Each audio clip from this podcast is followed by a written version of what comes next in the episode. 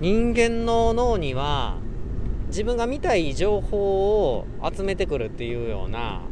まあ良し悪しなんですけどそういう能力があるみたいでラスとか言ったかな RAS 何の略か忘れたんですけども、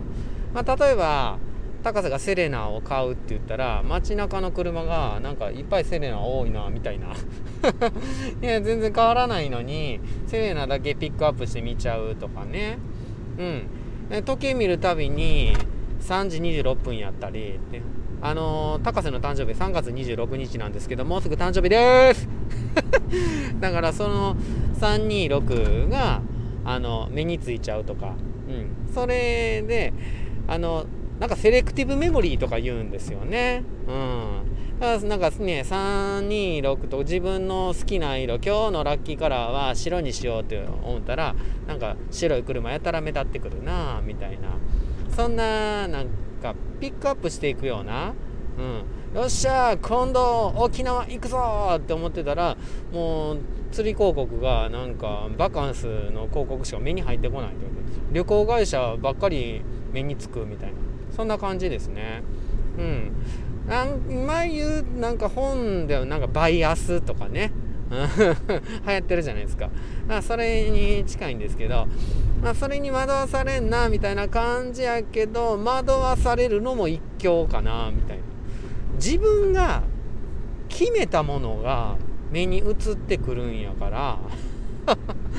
決めちゃえばいいんですよね。うん。だからいい言葉使ったりとかってよく言うけども、うん、言葉使っ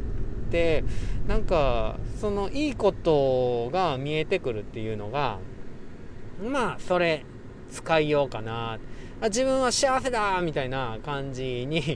思い込んじゃって。それで幸せな事象をたくさん目に映し出していく。脳のその機能を使って、うん、だからなんかたった今から今日はいい日だみたいな感じで前祝い予祝っていう本読んだんですけどあの予定のようにね。で祝う予祝。今日は本当いい日やった。乾杯みたいな感じで。朝にやっちゃう。そしてなんかなんでいい日やったかって別にまだね怒ってないようなお祝いの日記書いたりして。今日のねねす素晴らしかった予定じゃなくて、うん、もうなんかそれが起こったような感じでやってでえっ、ー、とあの一日を過ごすと脳にそれ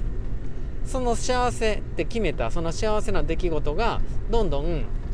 あの目についてくるっていう感じですね。うん、だからね決めたものをね見てしまうっていうのはね多分人生だと思うのでなんか決めちゃえばいいんじゃないかなみたいなね感じですね。